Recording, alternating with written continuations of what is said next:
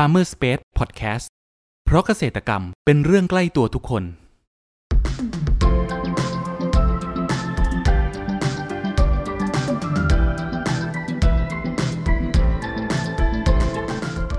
ัสดีครับ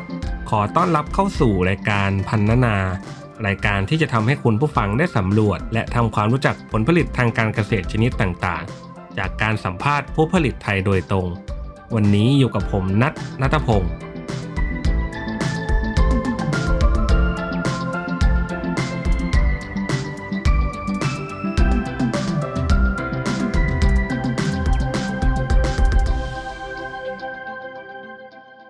คุณผู้ฟังครับอ้อยเป็นพืชอุตสาหกรรมที่มีความสำคัญต่อเศรษฐกิจของประเทศไทยเพราะเป็นผู้ส่งออกน้ำตาลรายใหญ่เป็นอันดับ2ของโลกรองจากประเทศบราซิลนอกจากนั้นนะครับอ้อยยังเป็นพืชอุตสาหกรรมที่มีผู้เกี่ยวข้องมากมายในทุกระดับนะครับตั้งแต่ระดับไร่นาจนถึงระดับโรงงานน้ำตาลและอุตสาหกรรมต่อเนื่องอื่นๆเช่นการผลิตไฟฟ้าไม้อัดกระดาษเอทานอลสุราและผลิตภัณฑ์อาหารนะครับแต่ยังมีอ้อยชนิดหนึ่งครับที่ปัจจุบันนี้เกษตรกรไทยหันมาเพาะปลูกกันจำนวนมากเพราะสามารถแปรรูปเป็นน้ำได้นั่นก็คืออ้อยคั้นน้ำนะครับสำหรับครั้งนี้ครับเราได้รับเกียรติจากเจ้าของสวนอรุโนไทยจังหวัดลพบุรีขอเสียงปรบมือต้อนรับพี่ยศด้วยนะครับครับพี่ยศครับสวัสดีครับก่อนอื่นให้พี่ยศแนะนำตัวให้กับคุณผู้ฟังรู้จักหน่อยครับครับผมชื่อยศนะครับเป็นชาวไร่อ้อยนี่แหละแต่ปลูกอ้อยอยู่ที่จังหวัดเดิมทีเราทำไร่อ้อยที่จังหวัดขอนแก่นทำไร่อ้อยที่จังหวัดขอนแก่นก่อนแล้วก็ทำนาแล้วพอมันมีอยู่ช่วงนึงที่อ้อยมันราคาไม่ดีนะด้วยความที่เราก่อนหน้านั้นเราก็ไม่ได้ทำเกษตรกรหรอกเราไม่ได้เป็นเกษตรเราทำงานประจำครับเราทำงานประจำอยู่ที่อ่าวไทยแล้วก็พอโดนแบบประมาณว่าบริษัทเขาย้ายไปอยู่ต่างประเทศไปอยู่ที่มาเลเซียเราก็เลยไม่ไปต่อก็เลยกลับไปอยู่ที่บ้านก็มาทำเกษตรเราคิดว่าทำเกษตรมันจะต้องพิสูจน์ตัวเองว่ามันจะต้องอยู่ได้ใช่ไหมเพราะว่าศาสตร์พระราชาเขาก็บอกไว้ว่าเนี่ยเกษตรพอเพียงเนี่ยมันช่วยให้เราอยู่ได้นะอะไรเงี้ยเราก็เลยคิดว่าอ๋อเราต้องกลับมาอยู่บ้านเราแล้วเราต้องมาทำเกษตรเพื่อนๆถามว่าตอนออกจากงานแล้วนะก็เพื่อนๆก็ถามว่าเฮ้ยจะไปไหนต่อวะไปพม่าไหมไปมาเลเหมือนเราไว้เราบอกไม่ไปเขาถามว่าจะมึงจะไปทำอะไรจะไปทำนาแม่มีนาเยอะใช่ไหมแต่เราก็เลยกลับมานี่แหละคือจุดเริ่มต้นที่เรามาทำเกษตรครับพอทำเกษตรแล้วเราก็ทำนาปลูกต้นไม้ปลูกมะม่วงปลูกมะนาวอะไรอย่างเงี้ยครับผสมผสานไปในแปลงก็ทำอย่างนี้เรื่อยๆจนผลผลิตมันก็เริ่มออกอย่างข้าวเราก็เริ่มขายได้ครับใช่ไหมมะม่วงเราก็เริ่มขายได้ผลผลิตอย่างมะม่วงฝรั่งอะไรพวกนี้เราก็เริ่มขายได้แต่จะไปขายที่ไหนนะทำคนเดียวทำไปมันก็โดนมันชนกับฤดูกาลมะม่วงเราก็มีมะม่วงเขาก็มีมะม่วงซึ่งมันก็เป็นการแข่งขันระหว่างเกษตรกรกับเกษตรกรเองเราก็เริ่มเห็นปัญหาว่าปัญหาของเกษตรกรจริงๆเนี่ยที่มันชนฤดูกันอ่ะมันแข่งขันกันสูงขนาดไหนถ้าไม่มีคนมารับซื้อแต่เราถูกสอนมาให้รังเกียจพ่อค้าคนกลางนะว่ะเฮ้ยอย่าไปขายนะเดี๋ยวพ่อค้าคนกลางมันกดราคาอย่างนู้นอย่างนี้แล้วถ้าคุณไม่ขายพ่อค้าคนกลางขายใครอ่ะเอาไปให้ปลาไงใช่ไหมจะบอกเท่ไหมมันเท่มันรู้สึกดีแต่มันไม่ใช่นะเพราะเราต้องเอาเงินไปจ่ายค่าอินเทอร์เน็ตค่าน้ำค่าไฟถูกปะครับฉะนั้นมันต้องหาวิธีการที่ต้องได้เงินมาผลผลิตหลายๆตัวมันชนฤดูกาลอย่างมะม่วงมะนาวนี่ถ้าเราไม่ตั้งใจแล้วเราไม่เล่นมันนอกฤดูจริงๆเราก็ขายไม่ได้มะม่วงเราก็ต้องมาเล่นนอกฤดูซึ่งการเล่นนอกฤดูเนี่ยมันมีต้นทุนในการเล่นนอกฤดูก็คือการทำให้มันเกิดนอกฤดูใช่ปะพอมันเกิดนอกฤดูมาแล้วเนี่ยต้นทุนในการทำให้มันเกิดนอกฤดูมันสูงฉะนั้นเราต้องหาตลาดที่แน่นอนเพื่อที่จะขายผลผลิตให้ได้พอเรามาทำมะนาวเล่าฤดูเราคิดว่าเราจะต้องสู้กับการตลาดแบบนี้ให้ได้พอถึงเวลาปุ๊บมะนาวเล่าฤดูเราก็เจ๊งเหมือนเดิมเพราะอะไรเพราะมันหาผู้ซื้อไม่เจอนะมันขายได้ในราคาที่2 ลูกบาท 3 ลูกบาทเหมือนเดิม ก็เลยเราก็จากประสบการณ์อ่ะตั้งแต่ปีแรกนะเราเริ่มมาตั้งแต่ปี56ที่เริ่มออกจากงานคือปลายปี56ครับมันเป็นการทดสอบมาเรื่อยๆทั้งสภาพดินน้ำอากาศแล้วก็การตลาดแล้วก็การบริหารจัดการเราเริ่มสะสมประสบการณ์มาเรื่อยๆเรื่อยๆจนเรามาเห็นปัญหาสะสมเข้าเราจับมะนาวแล้วเรามาทดลองเสร็จแล้วเราก็วางมันลงเสร็จแล้วเรามาม่วงปุ๊บเราก็วางมันลงไผ่แล้วก็วางมันลงเพราะอะไรเพราะเราได้พิสูจน์แล้วว่าอ๋อผลลัพธ์มันคืออะไรใช่ไหมฮะผลลัพธ์มันคืออะไรถ้าเราจะต้องทำให้มันเกิดรายได้ปฏิเสธไม่ได้ว่าเกษตรกรทุกคนน่ะมันก็เหมือนกับการทำธุรกิจใช่ไหมฮะพอเวลาเราคิดอะไรสักอย่างนึงมันก็ต้องมีผลลัพธ์ตามมาผลลัพธ์ของเราคืออะไรจะบอกว่าผลลัพธ์คือความสุขอย่างเดียวมันเป็นไปไม่ได้มันเป็นไปได้แต่คุณกินความสุขไม่ได้คุณเอาความสุขไปแลกค่าไฟไม่ได้หรือว่าคุณเอาความสุขไปแลกกับค่าอินเทอร์เน็ตไม่ได้ใช่ไหมมันก็เลยกลายเป็นว่าเราต้องพลิกหาวิธีแล้วก็แปลงเราก็มีนาเราก็ทำนาเราทำข้าวทับทิมชุมแพที่ตอนนั้นมีชื่อเสียงมากในอำเภอของเราเพราะว่าเราอยู่ติดอำเภอชุมแพแต่ว่ามันเป็นเขตแดนกันนิดเดียวระหว่างข้ามภูเขาลูกนึงก็ข้ามเขาลูกเล็กๆก็มาเจออำเภอชุมแพแล้วข้ามเขาไปก็เป็นอำเภอสีชมพูอำเภอสีชมพูเป็นอำเภอที่สวยงามมากที่แค่ฟังชื่อก็สวยแล้วถูกป่ะครับ แค่ฟังชื่อก็สวยแล้วอำเภอเนี้ยนะงดงามมีความรักโอเคเราก็เริ่มทำนาด้วยข้าวทับทิมชุมแพ1กิโลที่เราไปขอมาจากกรมการข้าวนะที่เขาทำวิจัยแล้วก็พัฒนาสายพันธุ์ข้าวมาเราก็ทำนาพอทำนาปุ๊บเนี่ยโอ้โหดูแลดีมากตั้งแต่การตกปลาตั้งแต่การเอาใจใส่ดูแลคือเราตั้งใจว่าเราจะทำข้าวอินทรีย์ที่ดีมากๆถึงแม้ว่ามันไม่มีใครมารับรองเราแต่ก็ใช้ศัพท์แบบที่เขานิยมกันนะเนาะกลอก็คือกูรับรองเองก็คือแบบกูขอรับรองเองนะอะไรอย่างเงี้ยแต่ว่าเชื่อไหมตีสามตีสี่ตื่นมาต้องออกไปหาแมลงต้องไปไล่ดูว่าข้าวมันเป็นอย่างไงบ้างมันเจริญเติบโตมันโดนหมอกไหมน้ำพอไหมดูความชื้นในดินพอไหมโอ้เยอะแยะมากมายเอาใจใส่อย่างดีเลยได้สรุปแล้วสุดท้ายคือเราเกี่ยวข้าวเราได้ข้าวตัวนี้ไม่ได้ใช้สารเคมีเลยไม่ได้ใช้ปุ๋ยเลยแค่ไถแล้วเอาข้าวลงไปอย่างเดียวแล้วก็เอาขี้หมูใส่ท้ายก็มานั่งเป็นมุมอยู่แล้วก็มันมีเปลอยู่อันนึงนะอยู่ที่สวนเป็นเปลอันนึงครั้งนึงผมจะนอนอยู่ตรงนั้นนอนแล้วก็มองหันไปข้างหลังบ้านก็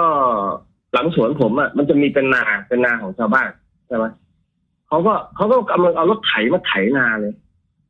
ไถนาเพื่อที่จะปรับเปลี่ยนแล้วก็ไม่รู้ทำอะไรสักอย่างตอนนั้นผมไม่รู้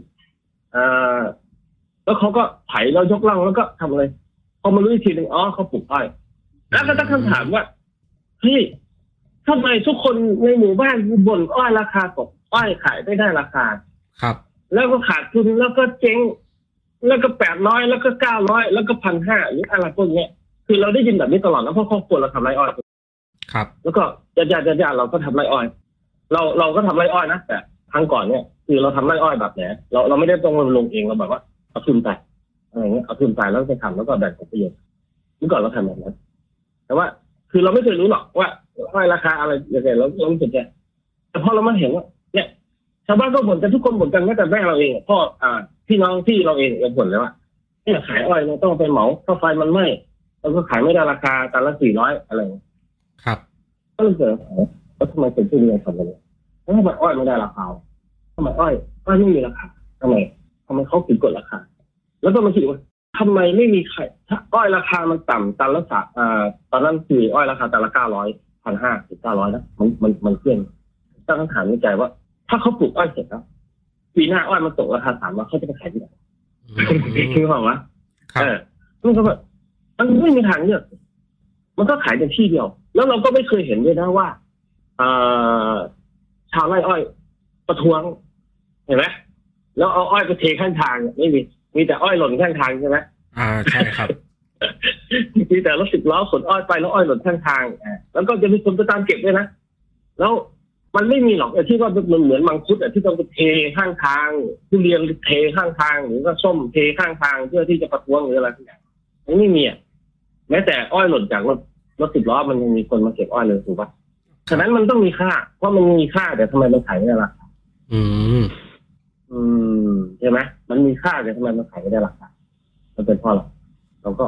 เอามันต้องจริงมันต้องเอาให้จริงมันต้องค้นให้จริงมันต้องรู้ให้จริงไงใช่ปะครับเราก็เลยไปค้นหาเส้นทางของอ้อยว่ามันเกี่ยวอะไรน้ำตาลก็คือมันมีหนังสืออยู่เล่มหนึ่ง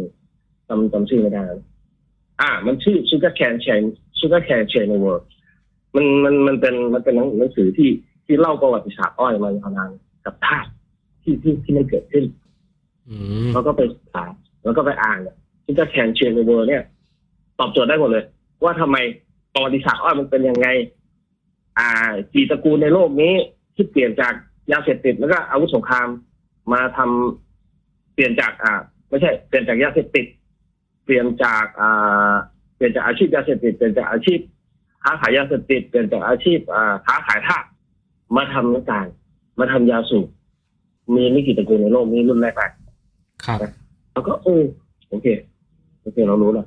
แล้วเราจะทำยังไงถึงจะขายอ้อยได้ตังค์30,000โจทย์โหดมากนะใช่ไหมเรามาถึงตัวเราแล้วพอหลังจากที่เราศึกษาประวัติศาสตร์เราศึกษาวิธีการเราศึกษาเส้นทางของอ้อยมาเสร็จเรียบร้อยเราก็มาดูว่าเราจะต้องทำยังไงถึงจะได้อ้อยตันละ30,000มันต้องมีวิธีการมีเส้นทางเดียวที่จะทำได้ก็คือแปรรูปเหรอทำยังไงแปรรูปไม่รู้เรื่องไม่เคยทำครับเราก็ไปเอา thinking design ยกมาปึ้ง thinking design มันมีอะไรอีกเนี่ยออกแบบเป็นโปรโตไทป์อะไรพวกนี้สร้างโปรโตไทป์ขึ้นมาอะไรเงี้ยสิ่งแรกเลยนะลงทุนเนี่ยผมมีอ้อยอยู่ประมาณ10กออ้อยตัวนี้เป็นอ้อยที่ได้มาจากเพื่อนที่หนองเรือ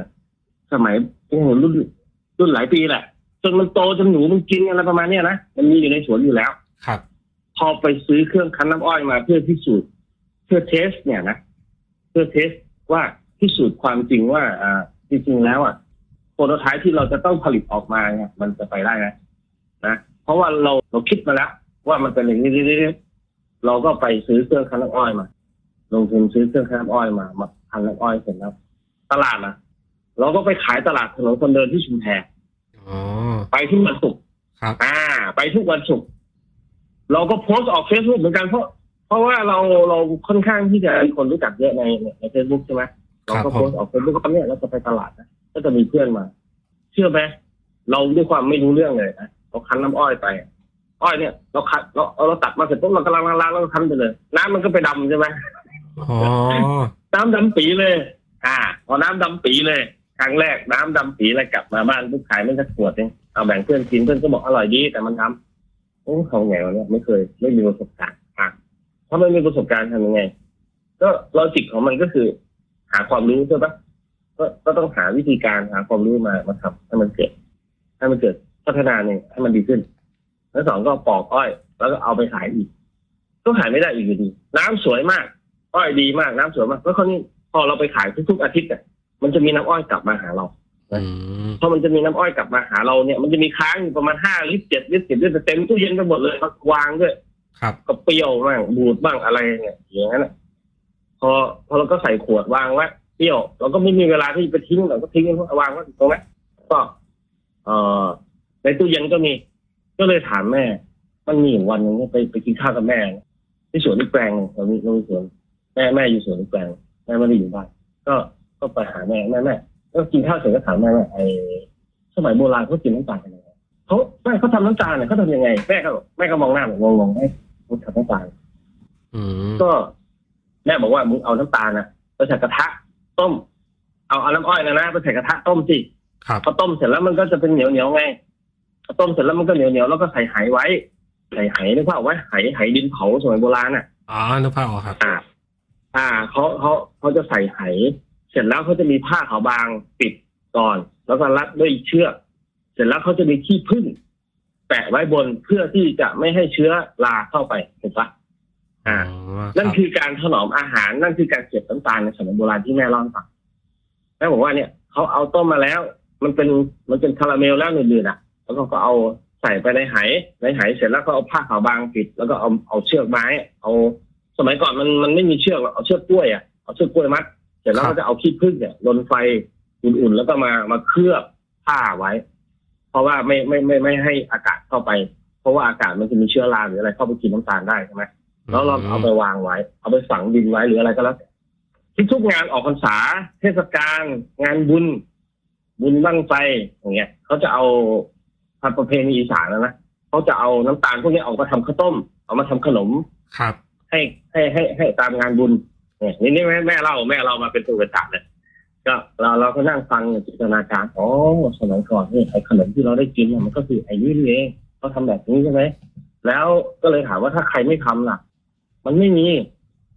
มันมีคนไม่ทำก็มีแต่เวลาที่คนเขาบ้านไหนเขาทำเนี่ยเขามีน้ำตาลคือเขาก็จะมีน้ำตาลวิธีการคั้นน้ำอ้อยเขาสมัยโบราณเขาใช้ไม้กระดูกแก่นไม้กระดูกเนี่ยมากรีดเป็นร่องแล้วก็ทำเฟืองใส่กันแล้วก็เอาอ้อยคอยเพื่อคั้นออกมาให้มันเป็นน้ำใช่ไหมแล้วก็เป็นครับตอนนี้บ้านไหนที่เขาไม่มีเครื่องคั้นน้ำอ้อยเนี่ยเขาก็ไม่ทำไม่ต้องทำแม่บอกว่าไม่ต้องทำก็ได้เอาแล้วทำไมทำแล้วจะได้กินเหรอเราก็ถามว่าเป็นจริงไหมนะไม่ทำแล้วจะได้กินเหรอแม่ก็บอกก็เรามีข้าวไงบ้านเรามีข้าวเราก็เอาข้าวไปให้เขาเอาข้าวไปรวมกันที่วัดแล้วก็เขาก็จะเอาน้ำตาลของเขาไปรวมที่วัดแล้วก็พอทำเป็นขนมเสร็จก็มาแบ่งกันกินทั้งหมู่บ้านไงอ๋อกลางอ้อแล้วเห็นไหมมันเป็นวัฒนธรรมของเราสมัยโบราณที่มีความกลมเกลียวและความสามัคคีกันในชุมชนครับอันนี้พอจากจุดนี้เราก็เลยเรามีกระทะไหมพอเราเอากระทะเรามีกระทะเรามีเตาต่อใครครับเอาน้ำอ้อยในตู้เย็นมาเทใส่เลยวันนั้นแหละกลับมาอยากกินข้าวเที่ยงกับแม่นั่นแหละจัดการวันนั้นเลยมันก็เป็นดื่มๆเหมือนกันเราก็เลยเอาใส่ขวดแก้วไว้แล้วก็คิดต่อว่าทำยังไงมันถึงจะเป็นผงน้ำตาลผงทำยังไงใช่ไหมครับโอ้โหผมพยายามทำน้ำตาลให้มันแห้งแล้วมันเป็นผงเนี่ยใช้เวลา 3-4 เดือนไม่ประสบความสำเร็จผมท้อมากผมไม่เอาละเดี๋ยวก็เลยต้มแค่แบบให้มันเป็นเหนียวนิดหน่อยมีความหวานประมาณ 70-75 บิตอะไรเงี้ยความหนืดนิดหน่อยไม่หนืดมากเป็นแบบน้ำเชื่อมมันนะครับก็เลยเอาไว้กินกาแฟนะก็เอาไว้กินกาแฟเพราะว่ามันไม่เคยเป็นน้ำตาลผงเลยมันเป็นน้ำตาลคาราเมลอย่างเดียววันหลังก็ไปหาแม่อีกก็ถามแม่ว่าแม่ก็ถามเขาเพื่อนหน้าว่าเป็นยังไงบ้างทำได้ไหมผมก็เลยบอกแม่ว่าเนี่ยผมได้แค่เป็นน้ำนั่นแหละมันทำไม่ได้หรอกก็เลยเอาน้ำไปให้กินแม่บอกโอ้เนี่ยมันน้ำเยี่ยววัวงงตึ๊บเลยครับน้ำเยี่ยววัวคืออะไรน้ำเยี่ยววัวคืออะไรถามแม่แต่น้ำเยี่ยววัวไงไอ้ตำมดน่ะสมัยโบราณน่ะสมัยก่อนน่ะที่แม่ยังสาวเนี่ยตำมดเนี่ยแกไปคั้นน้ำอ้อยมาเสร็จแล้วแกไปต้มใส่ขวดมาซึ่งมันก็ไม่ได้เหนียวขนาดนี้นะมันไม่เหนียวมากแกบอกมันเป็นสีเหลืองมันน้ำเยี่ยววัวเขาเลยเรียกว่าน้ำเยี่ยววัวโอ้ถ้าน้ำเยี่ยววัวเนี่ยผมไม่ขายถ้าผมทำน้ำเยี่ยววัวขายแล้วผมประกาศขายในประเทศไทยผมไม่มีใครซื้อแน่เอาน้ำเยี่ยววัวมาขายถือว่าครับแล้วคือคิดถึงธุรกิจเราก็เลยมองว่าเฮ้ยต่างประเทศเขาเรียกอะไรก็เลยไปค้นหาต่างประเทศเขาเลยเรียกไซรัปอ้อยชื่อแคมไซรัปใช่ไหมเราก็เลยโอ้โอเคเราใช้คำว่าซื้อแคมไซรัปหลังจากนั้นมาผมไปซื้อขวด20 ขวดมาจากขอนแก่นเลยขับรถขอนแก่นไปซื้อขวดมาใส่แล้วก็ประกาศขายออกไปรู้ไหมขวด100 กว่าบาทขายหมดเลยดีใจมากเลยอ่ะเฮ้ยดีใจมากเลยอ่ะเพื่อนซื้อหมดเลยอ่ะครับโอ้มีพลังมากตักอ้อยจนหมดกอเลย10 กอ สนุกแล้วมันขายได้ไงเพื่อนบอกว่าเฮ้ยนี่มันเป็นวอลนะมันเป็นสิ่งที่บริสุทธิ์มากจากธรรมชาติเลยนะอะไรอย่างเงี้ยมันเริ่มดีขึ้นเราก็เลยแบบเดี๋ยวเราขายดีกว่าเอาอ้อยไปปลูกต่อเราก็เลยไปเอาอ้อยอีกแปลงนึงของพี่สาวที่ปลูกไว้มาทำครับเราไปทำน้ำเชื่อมก็ขายก็กลายเป็นว่าเราเป็นคนขายน้ำเชื่อมขายความหวานด้วยแล้วหลังจากนั้นมาก็เลยมาคิดเฮ้ยเราต้องสร้างแบรนด์เราต้องมีขวดเราต้องมีจำนวนที่เพียงพอก็เลยมีแบรนด์อีกตัวนึงมาชื่อแบรนด์หวานดีเป็นน้ำเชื่อมอ้อยไซรัปอ้อยหวานดีแล้วก็แบบ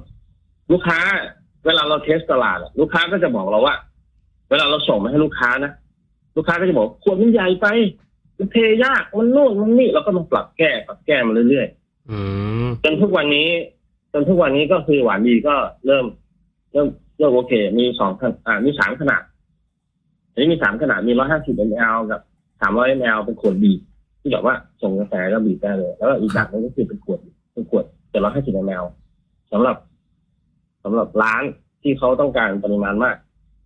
ที่ใช้เยอะแล้วก็เราก็ขายออนไลน์ด้วยแล้วก็ส่งให้เพื่อนตามร้านกาแฟด้วยก็มีบริษัทใหญ่ๆติดต่อมาแต่ว่าช่วงนั้นเราไม่มีความพร้อมครับบริษัทระดับประเทศนะก็ติดต่อมาบอกว่าอยากได้แบบน้ำเชื่อมแบบเนี้ยช่วยทำให้เราหน่อยได้ไหมเพราะว่าเราจะเปิดร้านชานมไข่มุกอะไรเงี้ยดาวซูก้าอะไรของเขานะครับผมเราก็ช่วงนั้นยังไม่มีความพร้อมเพราะว่าเราต้องทำออยให้ได้ก่อนเราถึงจะส่งเขาได้เพราะเขาเป็นบริษัทไงเราก็เลยพอดีกว่าเราก็หยุดนิ่งเลยเราก็หยุดนิ่งที่ไม่ทำตลาดครับเพราะว่าก็ตลาดมันก็เริ่มแผ่วๆลงเพราะเหมือนกับว่าเราคุ้นเคยกับสินค้าเราเกินไปเราเข้าใจกับสินค้าเราเกินไปจนเราสื่อสารอะไรบางอย่างไม่ค่อยได้แล้วก็เราก็เลิกกันมาทบทวนเฮ้ย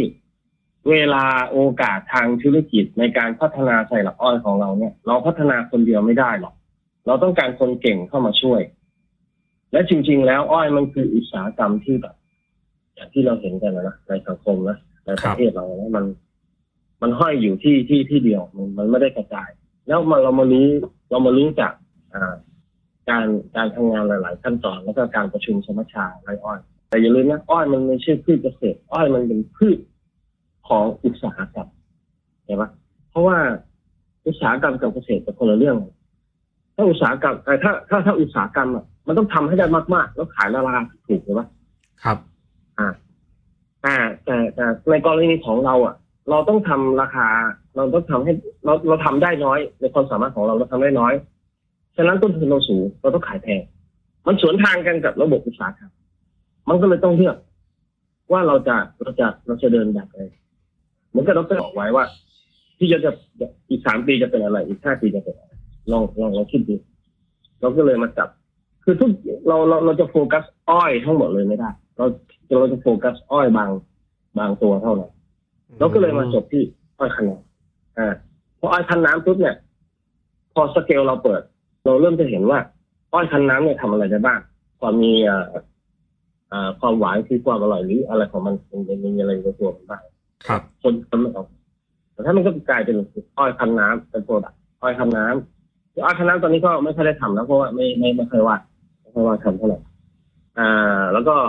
เมื่อก่อนอ้อยคั้นน้ำก็ไปขายที่เมืองทองไปออกร้านเหมือนกันแต่ว่าช่วงหลังๆเรารู้สึกว่ามันเหนื่อยเราทำไม่ไหวแล้วก็มีน้ำเชื่อมเนี่ย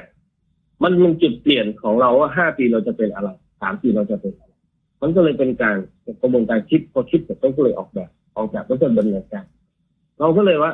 เฮ้ยถ้าเราอยากได้การสนับสนุนจากภาครัฐหรือนักวิชาการหรือใครก็แล้วแต่ที่เข้ามาสนับสนุนเราหรือมาช่วยเรามาช่วยพัฒนาครับแล้วมาช่วยในการตลาดแล้วมาช่วยทุกอย่างได้มันต้องเปิดใช่ไหมมันต้องเปิดจากคนธรรมดาเป็นนิติบุคคลถูกปะก็เลยไปจับบริษัทเป็นอรุณไทยคอร์ปอเรชั่นมาทำเราก็เลยได้เอาอ้อยเข้าโรงงานซึ่งเป็นโรงงานย่อมๆที่ไปพัฒนาเป็นน้ำเชื่อมอ้อยที่มีมาตรฐานสูงคือมีอย.มี GMP ตอนนี้น้ำเชื่อมเรามีอย.หมดแล้วก็มาถึงจุดหนึ่งก็เสร็จแล้วการบริหารจัดการแปลงเมื่อก่อนเราปลูกอ้อยเองแต่ช่วงหลังมาเราไม่ละเราเหนื่อยมากเราบอกอ่ะพี่อ้อยโรงงานราคาเท่าไหร่อ้อยโรงงานราคาตันละ 1,000 ถึง 1,500 ผมให้ตันละ 3,000 ตัดมาให้ผมด้วยหน้าโรงงานหรือ 3,000 ตัดกองหน้าสวนเลยผมเอารถไปรับเองโอเคไหมแต่อ้อยจะต้องมีคุณภาพนะไม่ใส่ปุ๋ยเคมีนะครับหรือถ้าใส่ปุ๋ยเคมีต้องปลอดอยู่ในระยะปลอดนะต้องอยู่ในระยะปุ๋ยเคมีมันไม่ชี้ได้หรอกเราใส่ตั้งแต่ต้นเล็กๆมันก็ไม่ชี้ได้เพราะอ้อยมันตัด9 เดือนปีนึงมันถึงตัดถูกปะครับมันก็จะย่อยสลายไปตามเวลาแต่คราวนี้ยาฆ่าหญ้านี่ห้ามเด็ดขาดไม่ใช่เพราะว่าเราทำน้ำเชื่อมซีเนี่ยที่ขายให้คนอีกกลุ่มนึงซึ่งคนที่ทั่วไปเขาก็ไม่ได้ซื้อกันหรอกเพราะว่ามันแพงกว่ามันแพงกว่า2 เท่า 3 เท่าใช่ไหมครับเขาไม่ใช้กันแต่มันยังมีคนกลุ่มที่เป็นลูกค้าของเราก็คือเขาใช้ เราก็เลยต้องคัดคุณภาพอ้อยแล้วก็ตั้งแต่ต้นทางกันเนื้อในโรงงานสุดท้ายก็กลายเป็นธุรกิจภายใต้บริษัทเรื่องไทยคอร์ปอเรชั่นแต่แล้วพอมันอยู่ตัวตลาดมันนิ่งได้ไอ้ความที่เราไม่เคยหยุดคิดนะเราก็แบบมันก็เปลี่ยนไปเรื่อยๆก็เราเคยเอาสมัยที่เรายังทำน้ำตาลอยู่สมัยที่เราทำน้ำอ้อยอยู่เราก็เอาน้ำอ้อยของเราเนี่ยเอาผสมกับข้าวนะเราเอาข้าวทับทิมชุมแพที่ผมมีนั่นแหละเอาข้าวทับทิมชุมแพมาผสมกับน้ำอ้อยใช่ไหมแล้วก็ไปเคี่ยวให้มันกลายเป็นน้ำเชื่อมโอเคปะแล้วมันกลายเป็นน้ำเชื่อมข้าวที่หอมมากแล้วไปขายลูกค้าก็บอกว่าเฮ้ยมันก็ยังมีน้ำตาลมันก็ยังมีน้ำอ้อยมันก็ยังเป็นอ้อยน้ำเชื่อมอ้อยบวกข้าวเพื่ออะไรทำไมอะไรเงี้ยมันก็เลยเกิดคำถามนี้ขึ้นมาแล้วก็เลยหยุดไว้ก่อนอ้อยคันน้ำที่พี่ยศทำอะครับมันมีสายพันธุ์อะไรบ้างครับอ้อยคันน้ำอะส่วนมากผมใช้สุพรรณบุรี50สุพรรณบุรี50เนี่ยช่วงหน้าฝนมันจะไม่ค่อยหวานใช่ไหมครับแล้วเราก็จะมีอ้อยอ้อยขอนแก่น3เนี่ยมาผสม 20-30% เพื่อเพิ่มความหวานให้มันแต่ว่าอ้อยสุพรรณบุรีมันจะมีกลิ่นหอมนี่มันเป็นสารและฉิมด้วยนะวิธีการผสมอ้อยให้มันมีรสชาติดีไม่หวานแหลมจนเกินไปไม่ขมไม่มีเปรี้ยวมันมีหลายรสนะอ้อยเนี่ยมันแล้วแต่ดินและช่วงจังหวะที่เราจะตัดมันมาด้วยฝนตกหรือไม่ตกอย่างเงี้ยอ้อยจะจืดไหมอ้อยจะเปรี้ยวไหมอ้อยจะขมไหมครับมันมีวิธีการของคนทำน้ำอ้อยที่เราไปเรียนมาแล้ววิธีการปลูกอ้อยคันน้ำนี้เหมือนกันกับการปลูกอ้อยที่ส่งโรงงานปกติไหมครับพี่ไม่เหมือนเพราะว่าอ้อยโรงงานเนี่ยเราจะเล่นเป็นขอบๆใช่ไหมครับก็คือเวลาตัดทีมันก็ตัดขอบไปเลยจบแล้วก็มาบำรุงต่อใหม่แต่อ้อยคันน้ำไม่เราปลูกให้กอใหญ่ไว้ก็ได้แต่เราต้องตัดทีละต้น2ต้นที่เราคิดว่าอายุมัน9เดือนขึ้นหรือ8เดือนเราคอยตัดทีละลำ2ลำแล้วก็ครับอ๋อครับไอ้ที่หน่อมันเกิดขึ้นมาใหม่เราก็ใส่ปุ๋ยเข้าไปแล้วมันก็โตขึ้นมาแล้วเราก็ตัดออกไป2ลำเดือนนี้เราตัดลำนึงอาทิตย์หน้าเรามาตัดอีก3ลำหรือ5ลำอย่างเงี้ยในกอหนึ่งเนี่ยมันเป็น100ลำเลยซึ่งมันไม่จำเป็นต้องไปทำขอบเหมือนกับอ้อยโรงงานอ้อยโรงงานที่3ปีเขาโละต่อเปลี่ยนใหม่ใช่ไหมแต่อ้อยตัวนี้มันอาจอยู่ได้ถึง10 ปีเลยเพราะเราบำรุงมันใช่ไหมเราบำรุงแล้วก็ตัดรากมันบางช่วงอะไรอย่างเงี้ยแล้วก็พรวนดินให้มันแล้วก็ใส่ปุ๋ยลงไปครับมันอยู่ได้แล้วก็สุมโคนก็คือเอาดินเข้าโคนให้มันแตกหน่อไปครับมันอยู่ได้นานแต่ถ้าอ้อยโรงงานเนี่ยโรงงานเขาจะอินฟอร์มมาว่า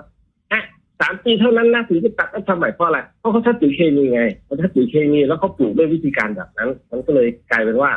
เหมือน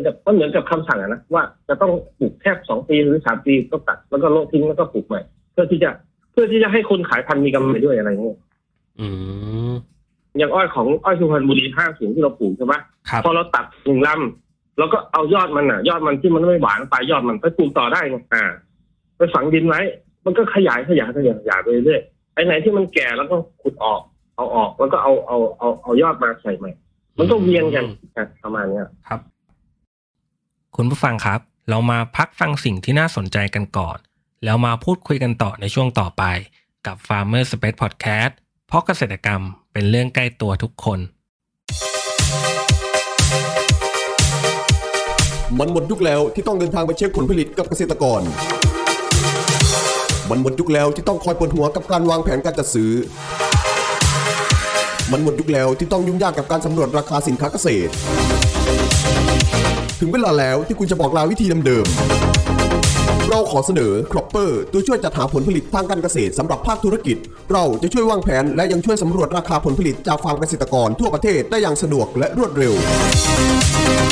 เดี๋ยวเรามาฟังเสียงจากผู้ใช้งานจริงกันครับหลังจากที่ได้ลองใช้บริการแล้วเป็นยังไงบ้างครับคุณซาร่ามันสุดยอดมากเลยค่ะจอร์จตั้งแต่บริษัทเราใช้ Cropper แล้วก็ไม่ต้องจ้างพนักงานเพิ่มแถมฝ่ายจัดซื้อยังรองรับออเดอร์ลูกค้าได้มากขึ้นและไม่น่าเชื่อเลยว่ามันทำให้ลูกค้าประทับใจเรามากจริงๆเลยค่ะจอร์จหากสนใจที่จะใช้บริการในการจัดหาผลผลิตทางการเกษตรสนใจติดต่อได้ที่093 317 1414 ย้ำ093 317 1414 เรื่องจัดหาผลผลิตไว้ใจครอปเปอร์ขอต้อนรับคุณผู้ฟังเข้าสู่ Farmer Space Podcast ในช่วงครึ่งหลังนี้นะครับแล้วปัจจุบันเนี่ยครับที่เป็นผลิตภัณฑ์ของสวนอรุณโนไทยครับมีการขายราคาเท่าไหร่มีสินค้าอะไรบ้างครับมีตอนนี้มีน้ำเชื่อมอ้อยขวดบีบ185 บาทกับขวดใหญ่250บาทขวด750 ml 250บาทมี2ขนาดแล้วก็น้ำข้าวกล้องที่ทำก็คือขวดละ39 บาท150 ml พร้อมดื่มนะเปิดปุ๊บอีกดื่มครับแล้วก็น้ำเชื่อมข้าวมีข้าว3สีมีข้าวสารมีน้ำเชื่อมข้าว3ชนิดก็คือข้าวเหนียวดำข้าวแดงแล้วก็ข้าวสีทองนะขายน้ำเชื่อมขายราคาเดียวกันหมดคือ185 บาท230 ml อ๋อครับอันนี้พร้อมส่งแล้วปัจจุบันนะครับมีช่องทางการขายออนไลน์หรือว่าออฟไลน์ที่ไหนบ้างครับพี่ส่วนมากเราถูกสอนมาว่าถ้าเรากลัวอะไรเราก็วิ่งหายนั่นเรากลัวอะไรมากที่สุดก็คือเรากลัวการตลาดเรากลัวขายไม่ได้ใช่ไหมครับพอเรากลัวขายไม่ได้ปุ๊บเรานั่งอยู่เฉยๆเราก็ขายเราต้องวิ่งออกไปหาในจุดที่อันตรายที่สุดก็คือจุดที่เรากลัวร้านขายอาหารเพื่อสุขภาพหาแล้วก็ฝากแล้วก็มีน้องๆทีมงานที่คอยซัพพอร์ตเรื่องการตลาดออนไลน์ครับเมื่อก่อนขายเองรับออเดอร์ยิงแอดโฆษณาโพสขายแล้วก็ทำโปรโมชั่นทำนู่นทำนี่แล้วก็ต้องมานั่งแพ็คของขายเนี่ยตาเป็นลูกฮูกอ่ะอ๋อ พอตาเป็นลูกฮูกเสร็จปุ๊บเฮ้ยไม่ไหวนะเราอายุเยอะขึ้นนะเราทำแบบนี้ไม่ได้นะสมัยก่อนมันจะต้องมีตั้งแต่การตัดอ้อยเลยนะไปแบกอ้อยมาเองทำลูกอ้อยเองแล้วก็มาแพ็คมาตอบลูกค้าโอ้โหเยอะแยะมากมายทั้งหมดทั้งกระบวนการทุกวันนี้ไม่ไหวแล้วเราก็ต้องหาคีย์พาร์ทเนอร์ที่จะมาช่วยเราเพราะเขาสอนเราใช่ไหมเขาสอนเราใช่ไหมเฮ้ยหาคีย์พาร์ทเนอร์ที่มาช่วยให้เราก็เลยเอาสิน้องกล่องละ10 บาทเอาไปเลยแล้วยิงแอดโฆษณาอะไรอย่างเงี้ยเราก็จ่ายงานออกไปตอนนี้สินค้าเราถ้าเราผลิตได้แล้วก็ไม่สต็อกที่เราสต็อกที่คนกระจายสินค้าให้เราครับผมแล้วในอนาคตเนี่ยครับคิดว่าการตลาดของอ้อยคันน้ำเนี่ยครับจะเป็นยังไงบ้างครับพี่ตลาดอ้อยคันน้ำครับน้ำอ้อยกินสดเนี่ยนะใช่ครับมันน้ำอ้อยกินสดเนี่ยยังไปได้ดีมากเพราะว่าแต่ว่าเราต้องเข้าให้ถึงลูกค้าคือคนส่วนใหญ่ที่ลาออกจากงานมาแล้วอยากมีอาชีพหรือคนอยู่ในกลุ่มของเราที่เราหยุดเราคุยกันอย่างนี้นะก็จะมีรายใหม่ทั้งรายเก่ารายใหม่ก็จะเข้ามาแล้วก็จะหาเครื่องคั้นน้ำอ้อยเสร็จแล้วก็ไปขายแล้วก็หาอ้อยที่ไม่มีแหล่งอ้อยเองก็จะวิ่งหาคราวนี้มันจะแบ่งคนออกเป็น2กลุ่มแรกก็คือคนปลูกอ้อยเพราะว่าไอ้คนปลูกอ้อยเนี่ยจะมาวิ่งขายอ้อยไม่ทำนะส่วนมากมันก็จะมีบ้างที่ปลูกเองแล้วขายเองแล้วมันก็จะมีอีกแบบนึงคือฉันปลูกอ้อยอย่างเดียวฉันไม่ไปขายน้ำอ้อยฉันปลูกอ้อยแล้วขายน้ำอ้อยหน้าสวนคนที่ขายเนี่ยก็จะไม่มีเวลาหรอกที่จะไปรดน้ำอ้อยแล้วไปปลูกอ้อยคือมันก็เลยแบ่งคนออกเป็น2กลุ่มแล้วก็อีกกลุ่มนึงที่เป็นกลุ่มน้อยมากเลยนะกลุ่มน้อยมากเลยคือคิดแบบผู้ประกอบการคือขยายสาขาเห็นไหมมันมีคนกลุ่มนึงที่เป็นกลุ่มน้อยมากที่เป็น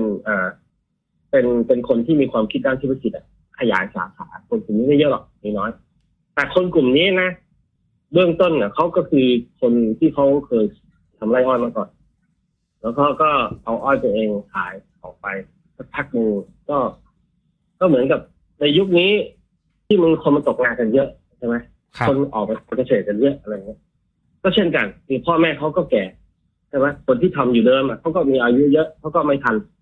หัวไม่สมัยใหม่หรืออะไรก็แล้วแต่ทับตลาดไม่ทันคือไม่มองโลกคือไม่เข้าใจในโลกดิจิตอลอะไรอย่างเงี้ยเขาก็พอลูกรุ่นลูกจะกลับมาบ้านก็มาเห็นธุรกิจของแม่เฮ้ยมันเจ๋งอ่ะเขาก็มาต่อยอดธุรกิจของแม่ไปอย่างตอนนี้ก็มีไปขายตามห้างต่างๆแล้วก็ขายตามปั๊มน้ำมันต่างๆนะอย่างเช่นที่เราเห็นก็มีปั๊มบางจากอันนี้ก็รู้จักกันก็คือนี่คือการขยายตลาดแบบธุรกิจที่น่าชื่นชมมากแต่มีคนกลุ่มนึงก็คือ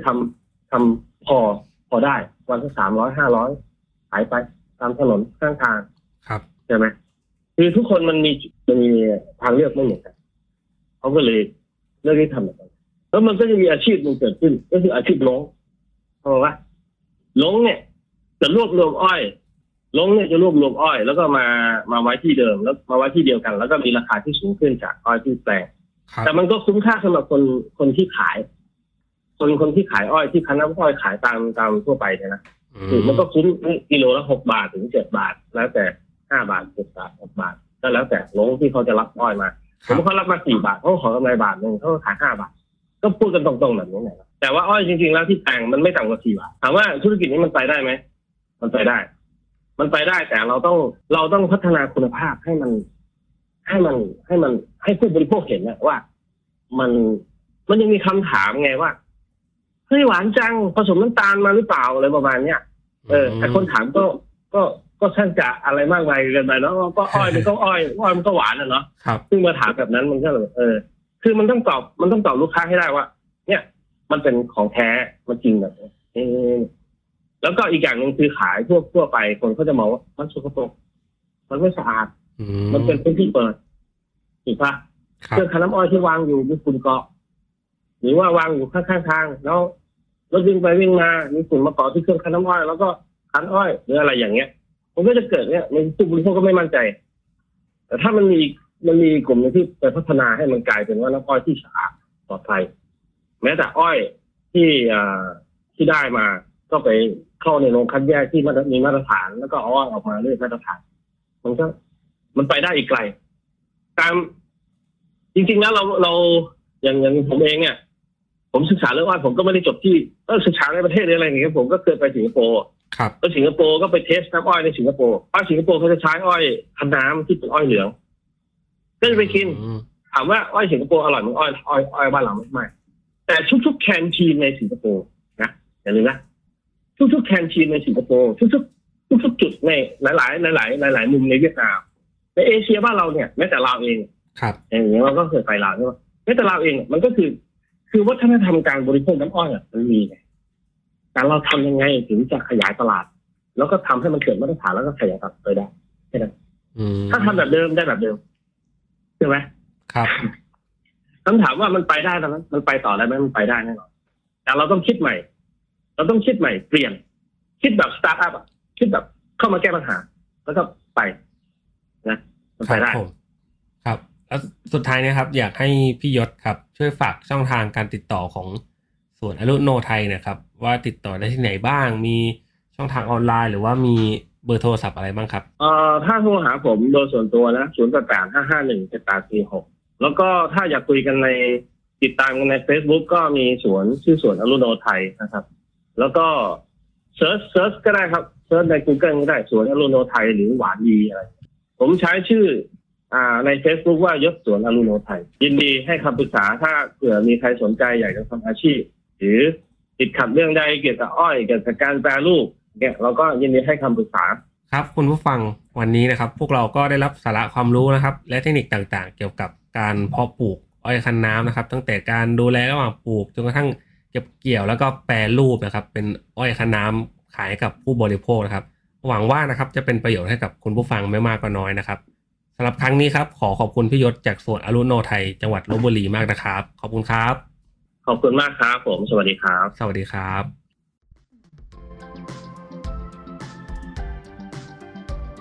คุณผู้ฟังคนไหนสนใจหรืออยากสอบถามรายละเอียดเพิ่มเติมสามารถแสดงความคิดเห็นผ่านช่องทางที่คุณผู้ฟังกำลังรับชมอยู่ได้เลยนะครับหรือหากใครสนใจหาซื้อผลผลิตทางการเกษตรจากฟาร์มเกษตรกรก็สามารถติดต่อเราได้ที่เบอร์0933171414แล้วพบกันใหม่กับ Farmer Space Podcast ใน EP ถัดไปเร็วๆนี้เพราะเกษตรกรรมเป็นเรื่องใกล้ตัวทุกคนสวัสดีครับ